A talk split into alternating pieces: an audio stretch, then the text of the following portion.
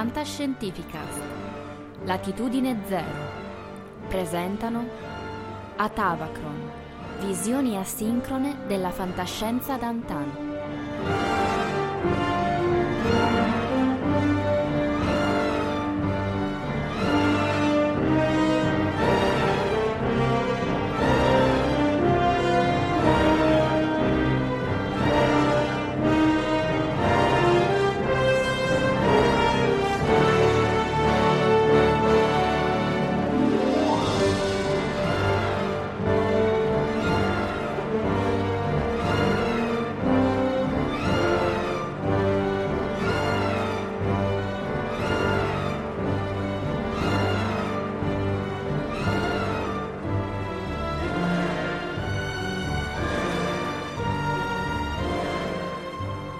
Ritorna dopo un po' di tempo a Tavacron, la rubrica di Fantascientificast che è un po' la nostra macchina del tempo per quanto riguarda la fantascienza mediatica.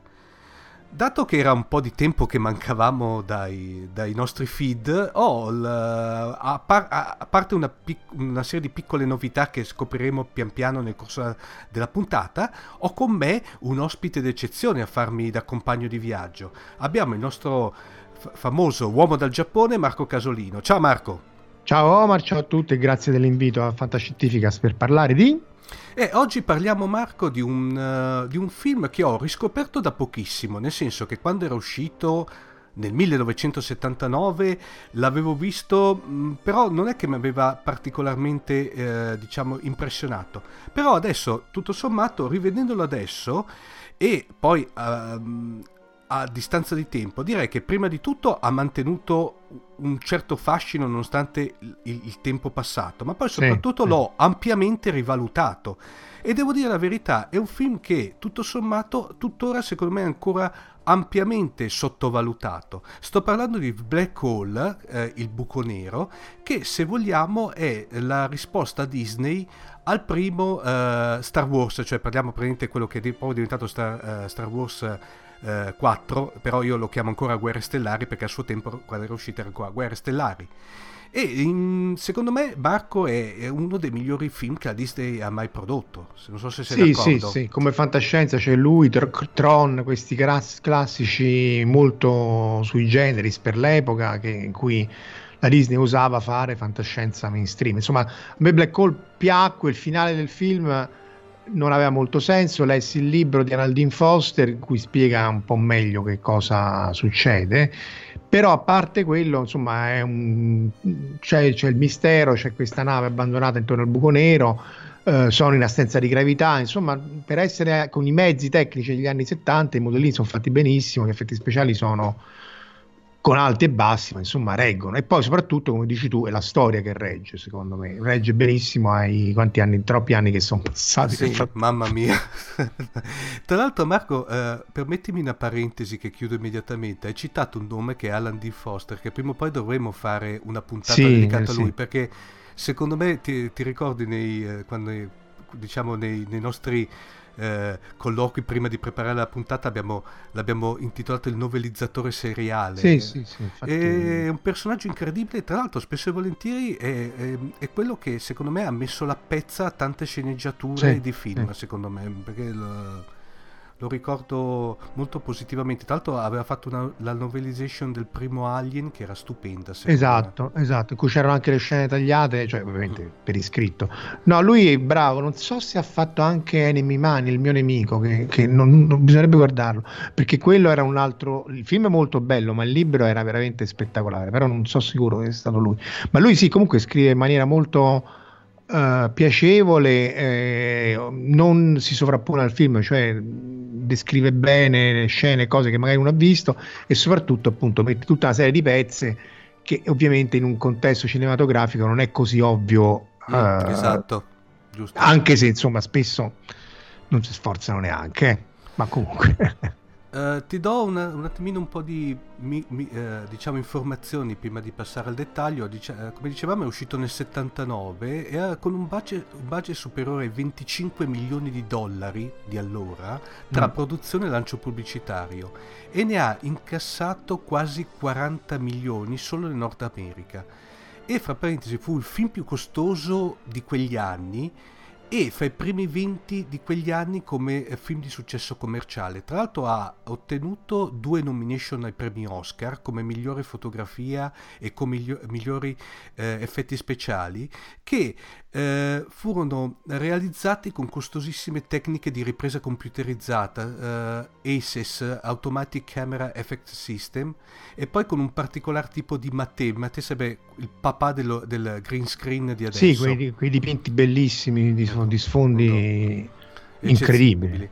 Eh, tra l'altro ha, um, ha, un, ha, un, signor cast perché eh, fra gli interpreti del film ci sono Ernest eh, Borgnine, Anthony Perkins, Anthony Perkins per intenderci era il Norman Bates di, di Psycho e eh, con questo eh, film la Disney voleva ottenere alcuni obiettivi ben precisi.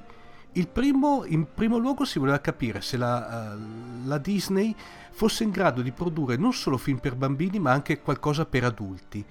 Per far ciò uh, aveva deciso, uh, deciso, di creare un proprio marco ad hoc, una nuova casa di produzione che, tra, che è da qui che nacque la famosa Touchstone Picture, ah, famosissima. Ah, ah. Ah. Eh, in modo tale da permettere di produrre anche film con un tono più maturo mm. eh, senza dover utilizzare il marchio Walt Disney che diciamo che in certi casi potrebbe essere, poteva risultare inappropriato. L'altro obiettivo, eh, come dicevamo in introduzione, è quello che eh, si può considerare un po' Black Hole come la risposta di Walt Disney a, a, ai, ai, film uh, Guerre Stellari. Diciamo che dopo la risposta è arrivata dopo, nel senso che se, se l'è comprata la Lucasfilm, però... Sì, molto dopo. ecco. Direi ma il danno era già stato fatto. Bravissimo, esatto, esatto. Non, che poi, non che poi sia stato andato meglio, però questi poi sono opinioni che variano, insomma. Direi Marco che eh, partiamo con la prima novità di, di, di, questa nuova stagione di Fantascientificast. Um, permettimi di presentarti una, uh, un nuovo membro dell'equipaggio di Fantascientificast, la nostra giovane tenente Elisa Elena Carollo, che avrà il compito, in qualità di ufficiale delle comunicazioni, di raccontarci, in questo caso, The Black Hole, per cui passo la linea a Elisa.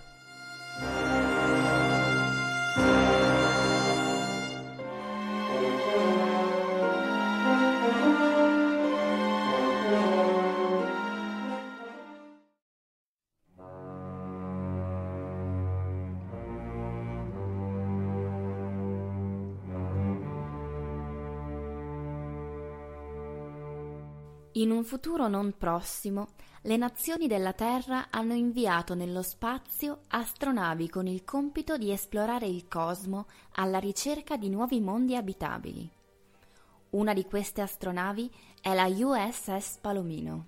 L'equipaggio è composto dal capitano Dan Holland, dal primo ufficiale Charlie Pizer, la scienziata sensitiva Kate McRae, il giornalista Harry Booth il dottor Alex Durant e il robot Vincent. Il loro viaggio viene tuttavia interrotto alla scoperta di un gigantesco buco nero, con una misteriosa astronave nelle sue vicinanze, che in qualche modo evita di venire risucchiata dall'attrazione gravitazionale del buco. Vincent esegue una ricerca e si scopre che la nave vicina al buco nero è la USS Cinius una nave esplorativa come la Palomino, che scomparve nel nulla vent'anni prima, e sulla quale si trovava il padre della McCrae. La Cinius non risponde ai segnali inviati dall'equipaggio della Palomino e quindi si avvicinano pericolosamente al buco nero per poterla esplorare. Quando attraccano alla Cinius, scoprono che la nave scomparsa è circondata da un intenso campo di gravità zero al loro arrivo, la Cinius accende le luci esteriori e McCrae avverte la presenza di persone a bordo. All'interno la nave è deserta, ma quando giungono al ponte di comando scoprono che la Cinius è condotta da vari androidi senza volto in abiti neri, il muto robot da combattimento Maximilian e l'unica persona al comando è Hans Reinhardt, un importante scienziato. Questo spiega che la Cygnus è stata danneggiata da asteroidi ed è rimasta bloccata. I membri dell'equipaggio sono morti, come il padre della McCrae, mentre coloro che hanno lasciato la Cygnus per cercare aiuto non sono più ritornati. I servi robotici di Reinhardt hanno riparato la nave, ma hanno deciso di non tornare sulla Terra per proseguire la ricerca. Negli ultimi vent'anni Reinhardt ha studiato il buco nero e intende andarci dentro con la Cygnus per scoprire i suoi segreti. L'equipaggio della Palomino opta per farsi riparare la nave e andarsene, mentre Durant desidera accompagnare Reinhardt.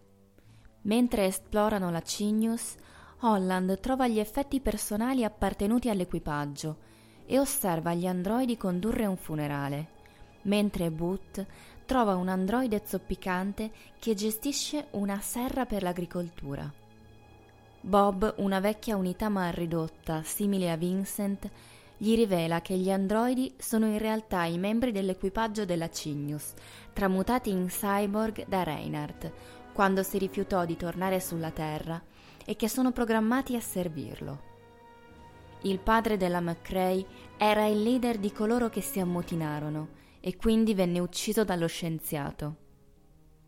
Vincent comunica telepaticamente la verità a McCrae, la quale lo dice a Durant, che strappa via il metallo dal volto di un androide, scoprendo il cadavere umano che racchiude. Sconvolti, i due cercano di scappare, ma Durant viene ucciso da Maximilian, mentre McCrae viene rapita da Reinhardt per farla trasformare in un altro schiavo robotico. Holland riesce a salvare McCrae in tempo, con l'aiuto di Vincent e di Bob, e affrontano i droidi da combattimento inviati per ucciderli. Nel frattempo, temendo che la situazione si stia aggravando pericolosamente, Boot cerca di scappare da solo nella Palomino. Reinhardt ordina di disintegrarla, ma la nave abbattuta va a schiantarsi contro la Cygnus, distruggendo il generatore del campo antigravitazionale. A peggiorare le cose, la nave viene investita da una tempesta di meteoriti che danneggia gravemente la Cygnus, che inizia a spezzarsi in due per via delle forze gravitazionali del buco nero. Reinhardt ordina a Maximilian di preparare una capsula sonda, ma gli crolla addosso un grande schermo visore. I suoi robot umanoidi se ne stanno fermi ad osservarlo, mentre Reinhardt implora aiuto. Maximilian attacca i sopravvissuti della Palomino e danneggia gravemente Bob, prima di venire sconfitto da Vincent. Holland, Pizer, McCrae e Vincent raggiungono la capsula sonda e abbandonano la Cygnus, ma poi scoprono che i comandi della navetta sono impostati per un percorso che li conduce nel buco nero. Nel finale, dopo un surrealistico viaggio nel buco nero, vediamo Reinhardt che viene racchiuso all'interno di Maximilian e si trova in un orribile luogo incendiato, simile all'inferno dantesco. Mentre la capsula sonda con dentro i protagonisti attraversa una specie di paradiso cristallino e si ritrova in un altro punto dell'universo, dirigendosi verso quello che potrebbe essere un pianeta abitabile.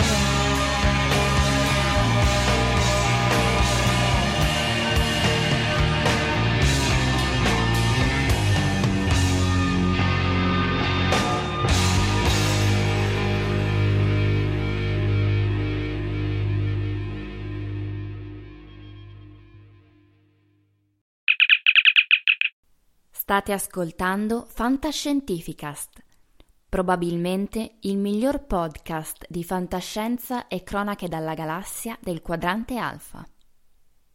www.fantascientificast.it Email redazione chiocciolafantascientificast.it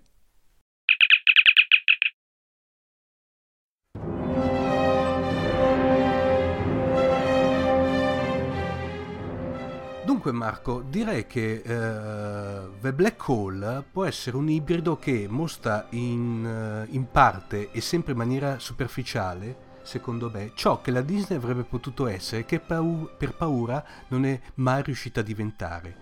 Mi riferisco a quel continuo danzare sotto luci sulfuree che spaventano e che si radicano come le, nos- le paure primordiali della nostra infanzia, un po' come quella dei mostri che dimorano sotto il nostro letto, che sai da bambini praticamente Mm. ci spaventano, no?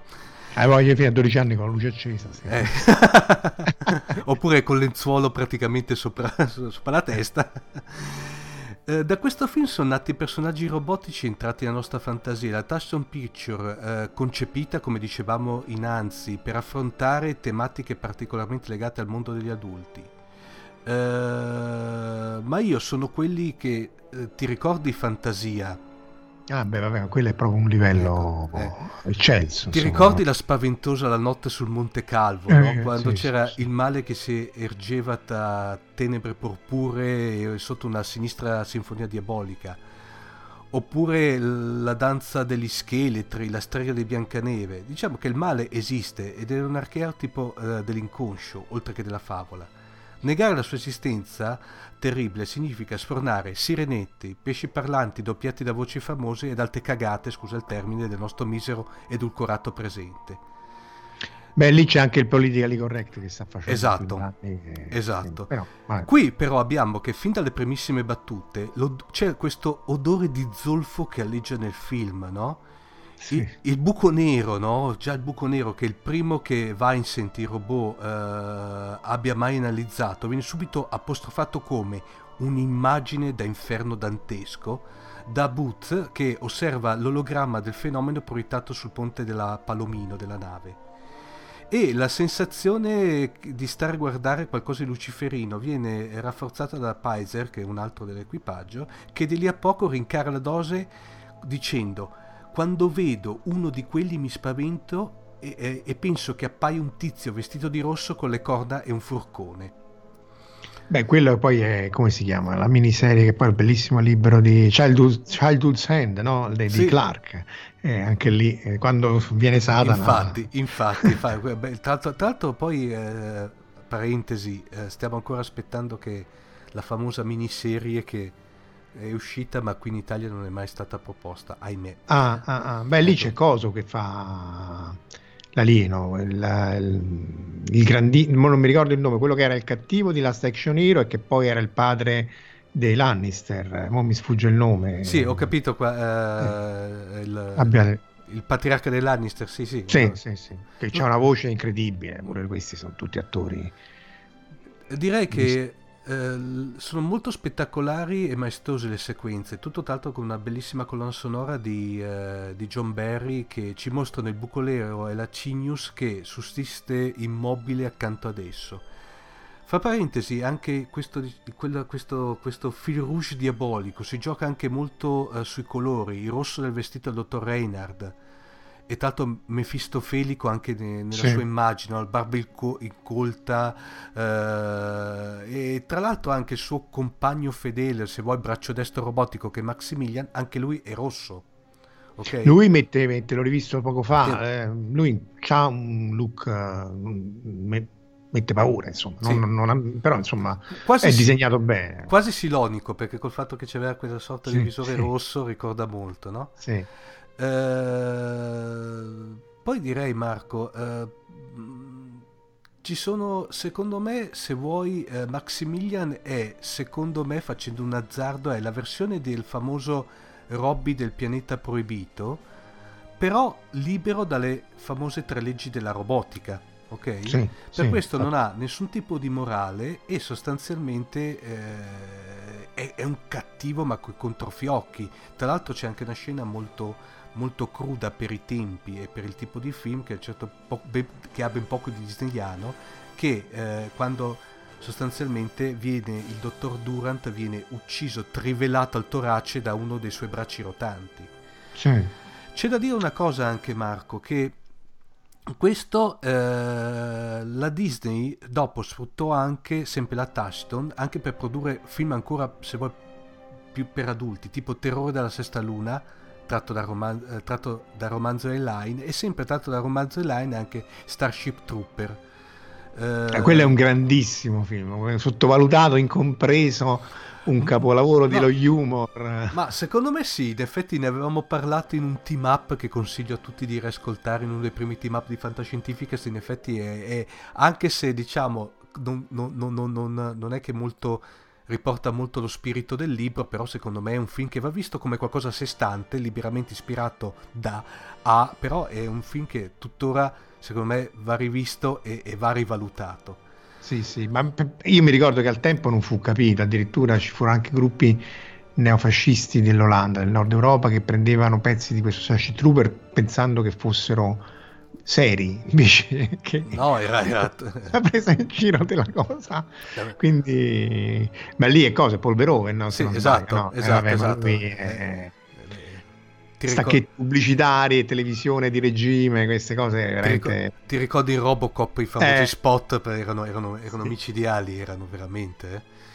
Eh. Eh, The Black Hole a- all'epoca fu accolto a Marco con pareri misti e successivamente, come avviene per molti film, fumetti e serie telefini- eh, televisive, cominciò ad avere un suo seguito di appassionati, diventando in effetti una specie di film cult. Complice tra l'altro Marco il fatto che ha avuto pochissimi passaggi televisivi, eh, via per l'home video è stato diffuso in maniera poco capillare. eh, adesso, tra l'altro, è disponibile su Netflix. Fra parentesi, per cui se, se i nostri ascoltatori se lo vogliono riguardare, lo trovano tranquillamente sul, eh, sul, su Netflix. Eh, direi poi per quanto riguarda il resto abbiamo gli effetti speciali ovviamente come te dicevi in, in introduzione risentono come posso dirti degli alti e dei bassi e però quello che continuo a dire eh, se avete l'occasione riguardatelo perché dopo converrete con me che tutto il film secondo me ha questa eh, come dire retrogusto sulfureo diabolico che secondo me è o quantomeno qualcosa che se vuoi è molto inerente al, al passaggio dall'inferno, dal purgatorio, cioè la Palomino che si appresta a- a- a ad esplorare la, la Cinius, al eh, infernale, quando praticamente alla fine, tra l'altro con delle scene anche tra l'altro molto eh, infernali nel vero senso della parola, e poi con il paradiso quando alla fine, tanto non spoileriamo perché è un film ormai vecchio, quando alla fine si, eh, eh, come posso dirti, si ri- mh, passano nell'ipotetico universo parallelo al di là del buco nero, eh, è un qualche cosa come dire il passaggio a un nuovo paradiso.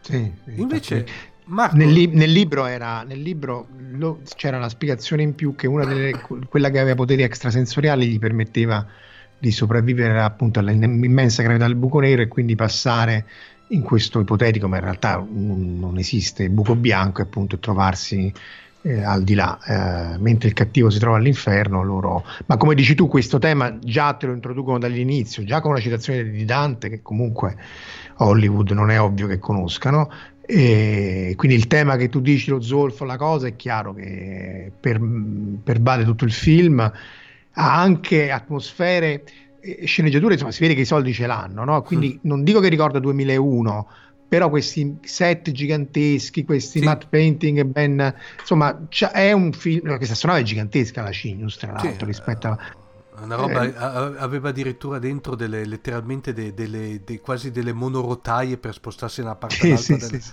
della, della- Era quasi, si, poteva, si può dire che era quasi un'astronave generazionale. Eh sì, praticamente, beh, come dimensioni sì, bisognerebbe controllare. Era anche quelle, tipo quelle di Gunbuster, che è un cartone animato di anno, quello di Evangelion, in cui c'era la metropolitana dentro l'astronave, c'erano tipo tre linee di metropolitana, perché era talmente lunga, tipo 20 km, cose lì, assurdo, senza senso. Quella finale era 70 e quindi tu c'hai bisogno della metro per spostarti.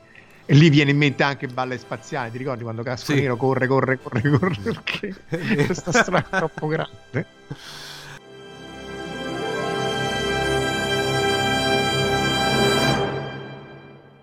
Gold Channel opened. Da oggi potete supportare Fantascientificast anche con Patreon. Perché Patreon? Realizzare questo podcast è un piacere per noi, un momento di svago e un'occasione per parlare di qualcosa che ci appassiona, coinvolgendo una comunità aperta e attiva. Da quando esistiamo siamo entrati in contatto con molte persone e l'entusiasmo rispetto a ciò che facciamo ci ha fatto davvero piacere. Fantascientificast è liberamente accessibile e scaricabile gratuitamente da voi ascoltatori. Nonostante ciò, realizzare un podcast ha dei costi. L'hosting su Podbean, le licenze SIAE, l'hardware e il software utilizzati comportano costi mensili che attualmente sono coperti dai nostri risparmi personali.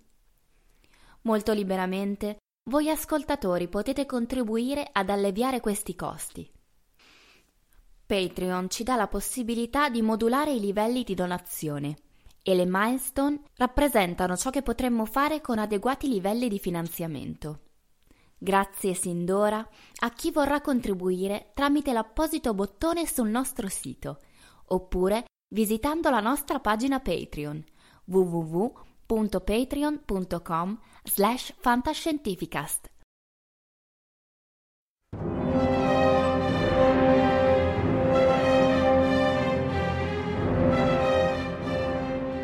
Ma Marco, scusa, a livello di plausibilità scientifica?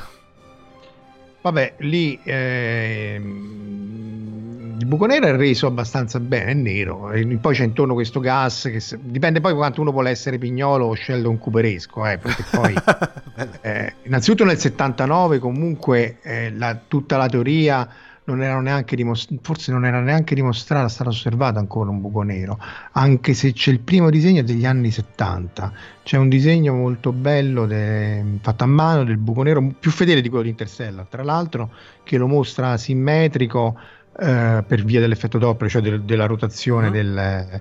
e- però se tu ti ricordi Spazio 1999 che era di un paio d'anni prima, forse tre anni prima, non mi ricordo esattamente gli anni, però la prima stagione loro Sì. passano attraverso quello che chiamano il sole nero. Sì. Eh, un po' perché comunque buco nero quando fu introdotto il termine come anche eh, Big Bang erano considerati termini mh, eh, dispregiativi buco nero per ovvi motivi, eh, perché, per cui perché appunto la gente non crede, gli astrofisici danno certe mazzate e litigi che non avete idea.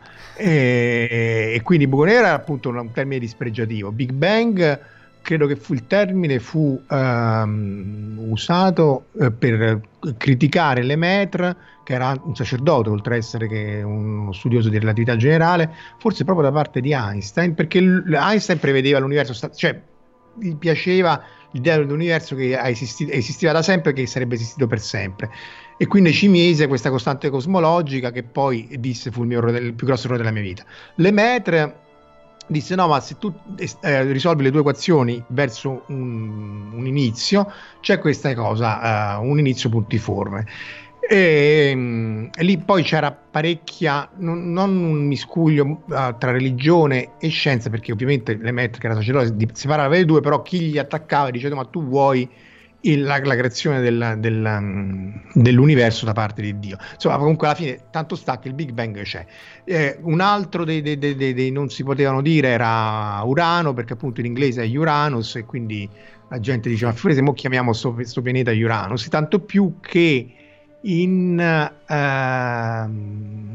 c'è un fumetto che ehm, Luther Arkwright, che pure quello è di universi paralleli, eccetera, eccetera, lo chiama in un'altra maniera perché dice non si poteva usare questo nome veramente vergognoso. Anche lì in italiano si perdono, ma sono infinite le battute eh, su Uranus in, in inglese. Per tornare alla plausibilità del buco nero, l- è abbastanza plausibile. È chiaro che se tu entri dentro un buco nero eh, vieni disintegrato e la cosa finisce lì.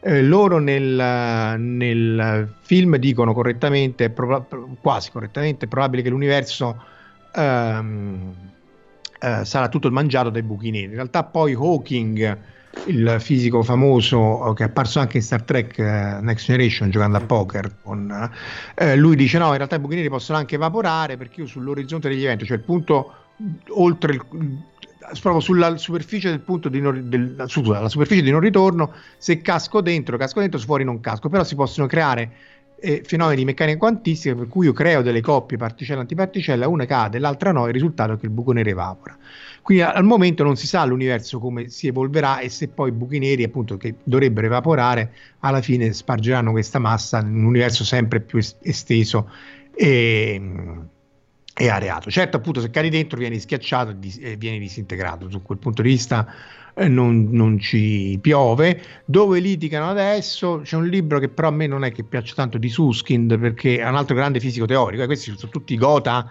eh, della fisica teorica, però lo trovo molto autoreferenziale perché fondamentalmente racconta delle scommesse tra lui e Hawking che poi alla fine dici vabbè ma che mi frega mentre, mentre que- eh, eh, Feynman che le avventure di Feynman quando apriva le cassaforti per il progetto Manhattan e tutte le donne che ci ha avuto andavano nei pub a rimorchiare sono spettacolari lui era anche nel, nel- nel comitato del, del challenge. Comunque per tornare al buco nero la domanda è va bene tu che muori siamo sicuri ma muori bruciato o muori schiacciato dalla gravità?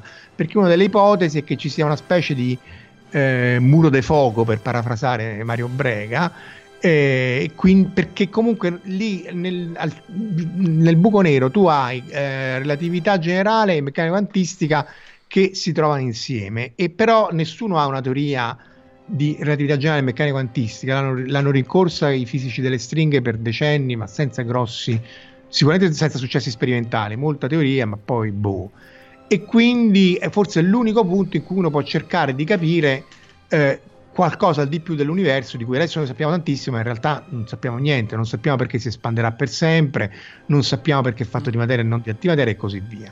Per tornare al buco nero The Black Hole, secondo me è una degnissima eh, rappresentazione. Appunto, io lo- poi magari te la mando nei link. Questa qui eh, l'ha fatta, quella che ti dicevo io, è Jean-Pierre Luminet nel 79 proprio Ok. dise- disegnata sulla base di osservazioni astronomiche, però disegnata a mano. e c'è Semmai, questa. Marco, la mettiamo poi nel link eh, sotto nelle note all'episodio. eh, poi c'è quella di, di Interstellar, che eh, anche quella è fatta molto bene, anche perché hanno veramente eh, scocciato in tutte le salse che quello era fisicamente corretto. In realtà, appunto, in Interstellar loro lo fanno vedere simmetrico, mentre quello è, è appunto asimmetrico, però diciamo va più che bene il buco nero. Il resto avrei molti più dubbi. Lì poi c'era Kip Thorne che poi ha vinto il Nobel adesso, quest'anno, per la, scoperta delle onde gravitazionali. Però Interstellar, eh, cioè mentre il buco nero, eh, un po' come Armageddon, il buco nero non è che si fregia di una plausibilità che poi non ha. Tu dici, vabbè, c'è un buco nero, può essere l'inferno, non è che poi ti dico, vabbè, eh, ti scrivo l'equazione dell'inferno. Interstellar io trovavo un po' fastidioso che appunto loro si fregiavano di aver fatto tutto esatto dal punto di vista della fisica e mentre il buco nero era esatto, il resto era tutto sbagliato, no? Se ti ricordi, tu decolli dalla Terra con Saturno 5 e poi vai su quel pianeta che c'hai un fattore di Lorentz, cioè che quello invecchia di, Sì. eh, di 20 anni eh, su un pianeta che quindi dovrebbe avere una massa infinitamente superiore al buco nero intorno a cui quello gira e poi ci decolli col pandino, no? C'era sta- cioè, quindi ci dovresti avere un campo di gravità immensamente superiore a quel buco nero e però, boh, vabbè, però ecco, semmai in quel tipo di film è, è meglio non, dire ah però questo è esatto perché appunto poi alla fine non è mai esatto ma è giusto che sia così perché tu stai raccontando una storia però se poi dici sì però io ti racconto una storia è pure giusta no perché ti sto insegnando una cosa sbagliata. Ehm, però insomma il buco nero del film eh, ecco non c'erano gli effetti di relatività generale cioè quello che appunto più ti avvicini al buco nero più il, il tempo scorre lentamente. Infatti a un certo punto lui ci- c'è il, il mefistofelico come lo chiami tu Sì. Maximilian Schell dice ah sono passati 20 anni terrestri lì poteva dire una cosa tipo sì ma per me ne sono passati molti di meno perché sono vicino al campo gravitazionale lì c'è sempre in Gambuster in cui loro fanno un- creano un buco nero da Giove e lì ci sono tutti gli effetti di relatività generale calcolati come si deve. Però Sì, da quel punto di vista lì Gunbuster secondo me era fatto veramente con una plausibilità. Poi le famose, ti ricordi le famose lezioni di, di fisica? Sì, sì, sì, sì. Troppo- Tanto- Lì alla fine ci stanno le trasformazioni di Lorenz con Sì. tutte le equazioni scritte giuste, cioè come, come- come tu lo spazio-tempo viene distorto via via che tu ti muovi alla velocità della vicino prossima a quella No. della luce. Marco, facciamo una promessa ai nostri ascoltatori che prima o poi, cioè prima o poi, spero prima che poi facciamo proprio uno speciale dedicato a Gunbuster perché secondo me ne vale Sì. la pena veramente perché è, una, è veramente secondo me una delle più grosse genialate che a livello di anime che siano mai state fatte. Marco, invece una domanda proprio sempre relativa ai buchi neri. Il fatto, ti faccio un esempio, nell'universo di Star Trek, ad esempio, quello, quello canonico, ci sono i falchi da guerra romulani che sono eh, alimentati a microsingolarità, praticamente Sì, dei sì. micro buchi neri. Ciò può aver senso tecni- tec- tecnoscientificamente parlando o anche lì è una technobubble?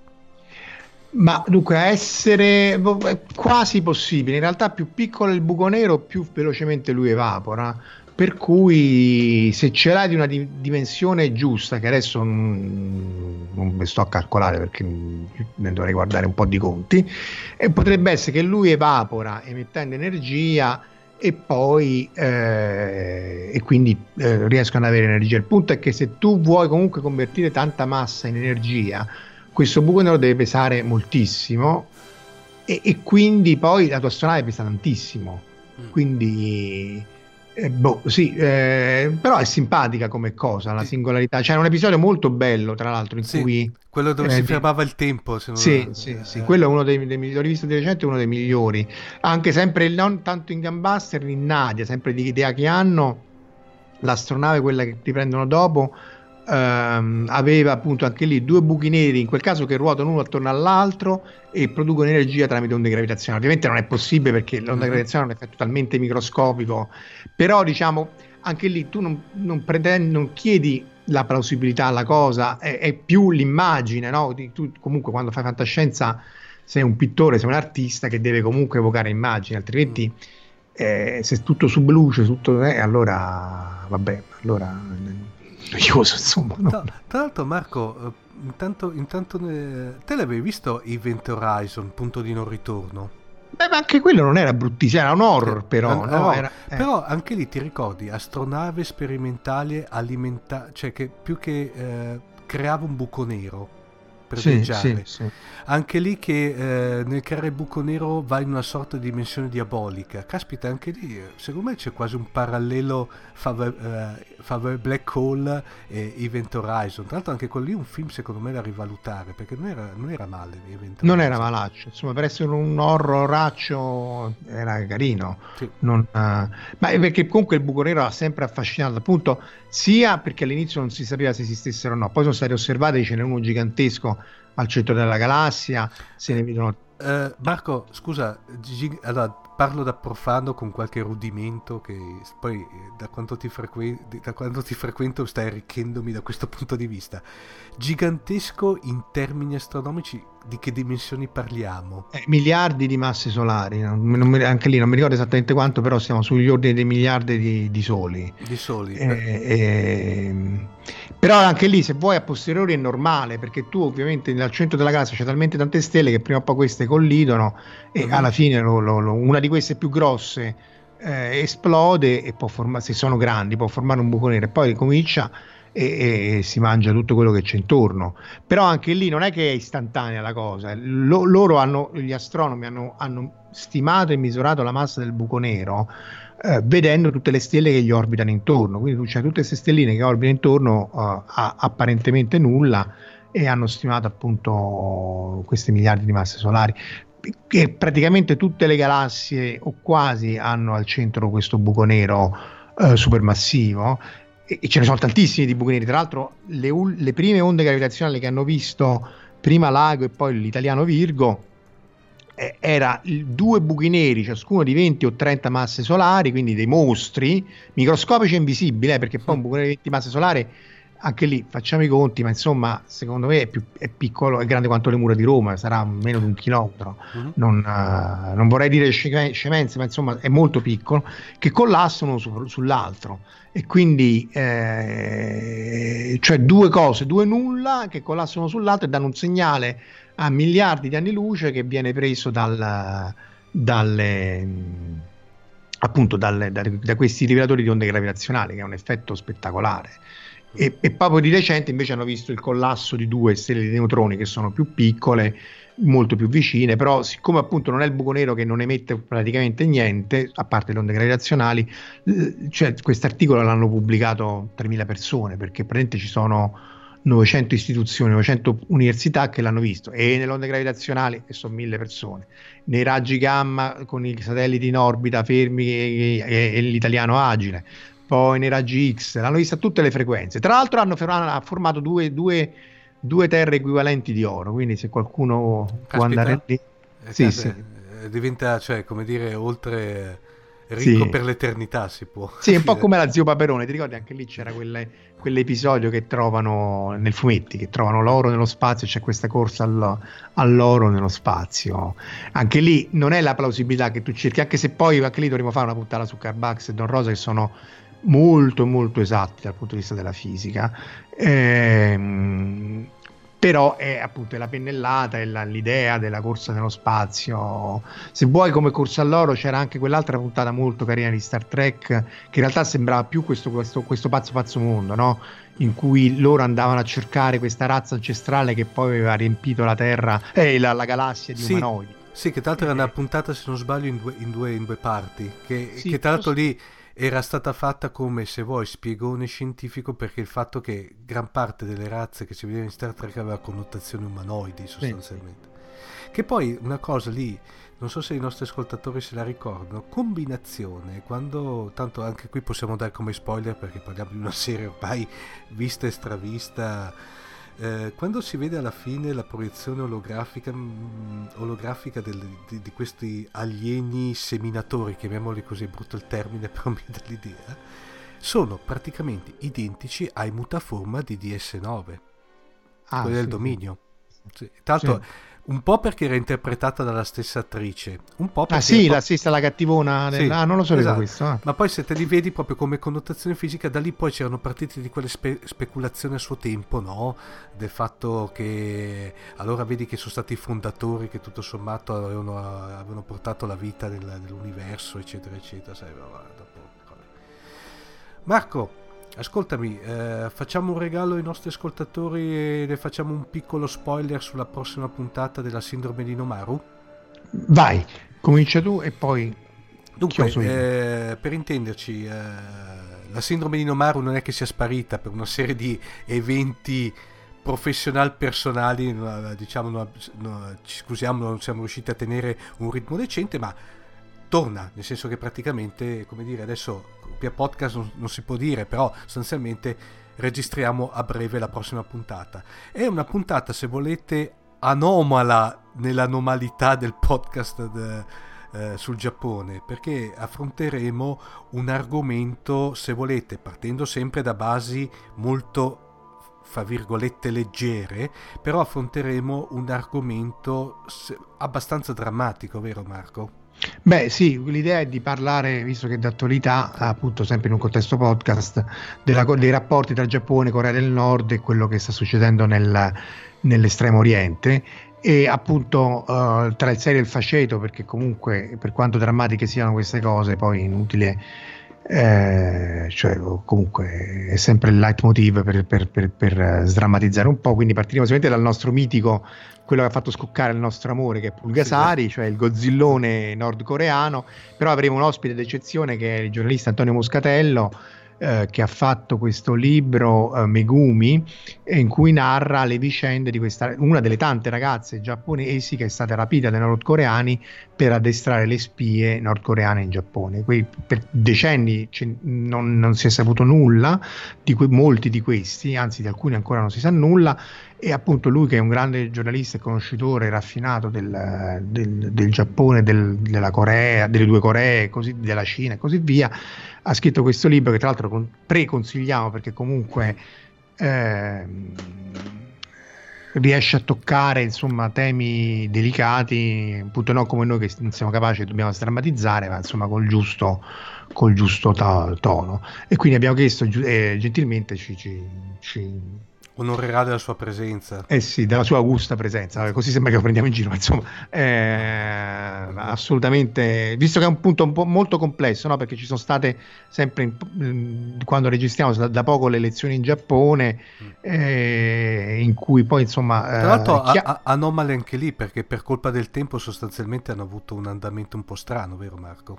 Sì, però in Giappone di solito non vota mai nessuno, cioè la, la, l'affluenza urne è comunque bassa. Poi si sapeva che eh, il, ehm, eh, il Abe, il, il primo ministro, avrebbe stravinto perché comunque A aveva fatto, ma ne parleremo la prossima volta, terrorismo psicologico, la cosa della Corea del Nord. B il partito all'opposizione è, praticamente si è disintegrato, si è imploso, si è disciolto, si è, È, eh, passato per un buco nero, dai. È sparito, è passato per un buco nero Mm. quindi ha stravinto, quindi c'è due terzi della maggioranza e quindi, quindi boh. Però insomma ne parleremo meglio forse là, in una puntata di Beh. la sindrome di Nomaro. Poi direi Marco che a questo punto ti promuovo ufficialmente mio compagno di viaggio, per cui adesso, eh, e qui diamo un altro piccolo spoiler, nella prossima rubrica, nella prossima puntata della rubrica Big in Japan, ti voglio come compagno di viaggio. Eh. Dai, dai, dai, dai, la Rene Ferretti, dai, Ecco, dai, dai. dai, dai. E tra l'altro anche qua, piccolo spoiler, parleremo del mitico sottomarino Trivella. Adragon. Esatto. Sì, sì, sì, che doveva essere, dunque com'era, Era il quarto o quinto scafo di classe Yamato se non ricordo male. No, era proprio una classe di sottomarini, era, che era la... eh, guarda, ho fatto po- delle ricerche che Ah, ho ah, ah, poi ah. mettere... Adesso non diamo troppi spoiler Marco perché sennò proprio... eh, guarda, eh, in, dire- in diretta registrata sostanzialmente erano degli... Allora, sono dei eh, sottomarini, venivano chiamati la classe I o A, dipende dalla, dalla denominazione se era fatta dagli alleati o interna al giapponese, che erano fra i più potenti sottomarini allora esistenti, esistenti la cui supremazia rimase intatta fino all'avvento della propulsione nucleare ed erano enormi perché parliamo per i tempi, erano lunghi più di 100 metri, per i tempi erano dei signori eh. enormi e erano dotati di larghissima autonomia perché dovevano essere in grado di fare la spola fra il Giappone e la Germania Ah, ma quindi sono sottomarini veri? No, io Sono- pensavo parlassi di quelli, di quelli fantascientifici. No, no, qui- ah, ah, dai, ma dai, questa cosa non la sapevo. 100 Eh, metri addirittura. Erano infatti ah, l'Atragon, per intenderci, dopodiché basta spoiler, l'Atragon era derivato da, cioè l'Atragon del film era derivato da uno di questi sottomarini che era misteriosamente scomparso. Sparito. Qui mi fermo. Dunque Marco, eh, direi che per questa puntata è tutto. Ti ringrazio sempre della tua presenza. grazie a stata- te, è stato sempre un piacere. Fantastico, come ti ripeto, tanto eh, ormai sei, come dire, ormai precettato per da qui all'infinito, visto che siamo sull'orizzonte degli eventi, per cui il tempo qui Sì, per passa. noi, sì. No, per noi passa normale, per il resto passeranno miliardi di anni, quindi Esatto. eh, eh, grazie, eh, è, molto- è molto- è un onore, ma No, veramente. non del è- cielo, dai. ecco. Eh, Direi che per questa puntata è tutto. eh, ci sentiamo a questo punto, eh, direi settimana prossima. Ciao Marco. ciao, ciao Omar, ciao a tutti. Avete ascoltato Fantascientificast, podcast di fantascienza e cronache dalla galassia.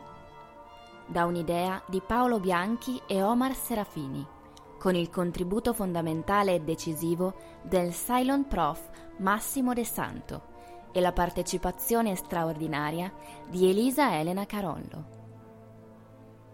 www.fantascientificast.it Email redazione chiocciola fantascientificast.it Tutte le puntate sono disponibili sul nostro sito, su Apple iTunes e su Podbean all'indirizzo podcast.fantascientificast.it. Potete seguirci e interagire su Facebook alla pagina Fantascientificast e su Twitter sul profilo chiocciola fantascicast. Se volete, potete lasciarci una valutazione a 5 stelle su Apple iTunes e sostenerci con Patreon tramite l'apposito bottone sul nostro sito, oppure visitando la nostra pagina Patreon www.patreon.com slash fantascientificast. Nessun byte e nessun tribolo sono stati maltrattati durante la produzione di questo podcast. L'equipaggio di Fantascientificast vi augura lunga vita e prosperità e vi dà appuntamento alla prossima puntata lungo la rotta di Kessel.